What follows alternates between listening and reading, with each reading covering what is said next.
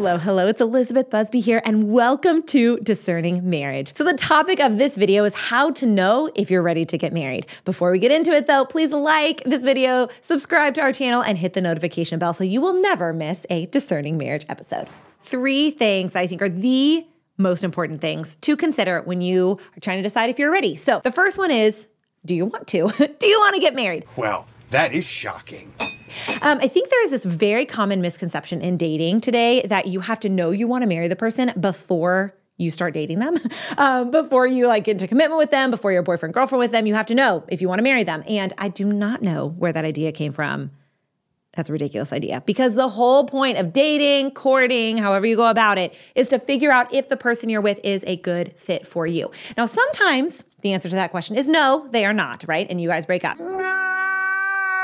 I happen to think that is a just as successful discernment as if you say yes. But I think that if you get into a relationship and you don't know if you're ready to get married to the person, that just makes you a normal person. so you can just use the relationship, use the time together to help you make that decision. That's how it's supposed to be. So, in a certain amount of time, Eventually, you will figure it out. Either, yes, I'm interested in marrying you, or no, I really just don't think that you're a good fit. For some people, it happens kind of quick. For some people, it's like six months to a year. You know, it can take a while to figure this out all sorts of different factors that play into that. If you've been dating someone for a few months, you've been in a commitment for a little while, and you're like, I really just don't know, just take a breath. No breeze, no life. Go do something fun, go on a walk, I don't know, whatever's fun for you. Or conversely, go say a prayer, go to mass, go to adoration together, do something, do something else with that desire. Don't just sit and stew and wonder. Eventually, you will know yes or no. If the answer is yes, if you get to a point where you're like, yeah, I like this idea, okay, check.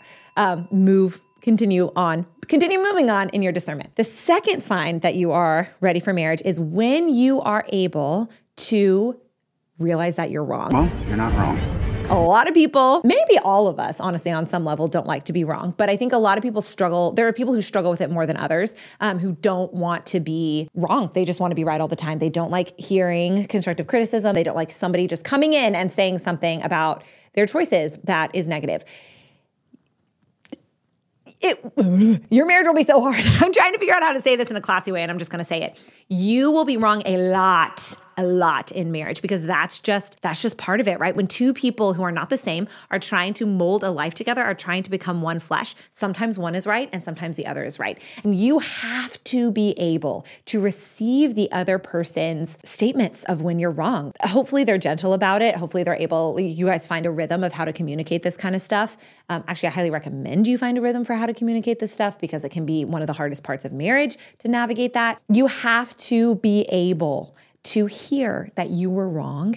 And you have to be able to humbly receive that and be willing to make a change. Here's another truth that's going to be hard to swallow. If you're not able to do that, you are not ready to get married.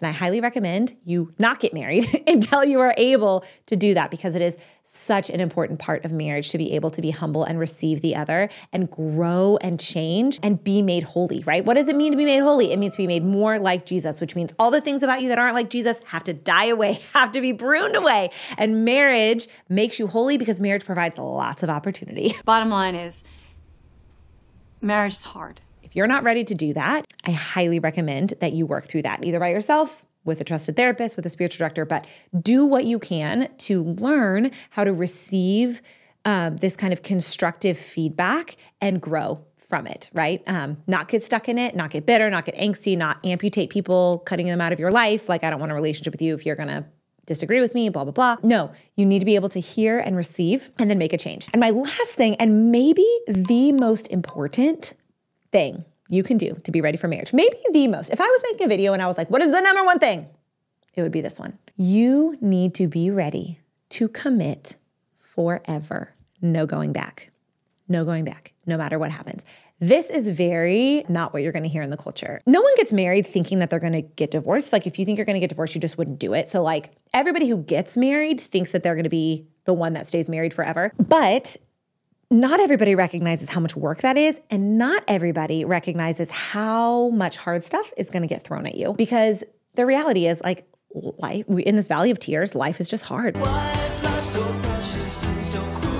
Like there's hard stuff that happens. There's hard stuff that happens in the relationship with this person that you're super close to. And there's hard stuff that happens like just in life that happens to you that you have no control over, right? So you have to be willing no matter what happens and you will not know what's going to happen in the at the beginning. You won't know. You have to be willing to say, "My word matters." I have the integrity that when I make a vow to you, I am going to uphold my end of the vow no matter what happens next. Your word has to have value. If you do not think you can do that, if you don't think you're ready to do that, you're not ready to get married. Hard truth, but a good truth because it's better that you find out now than that you find out after you're married that you're like, I can't do this. I want out. So, those are my three things that you want to get married. You're at a point where you're like, yeah, I could see myself marrying this person that I'm dating.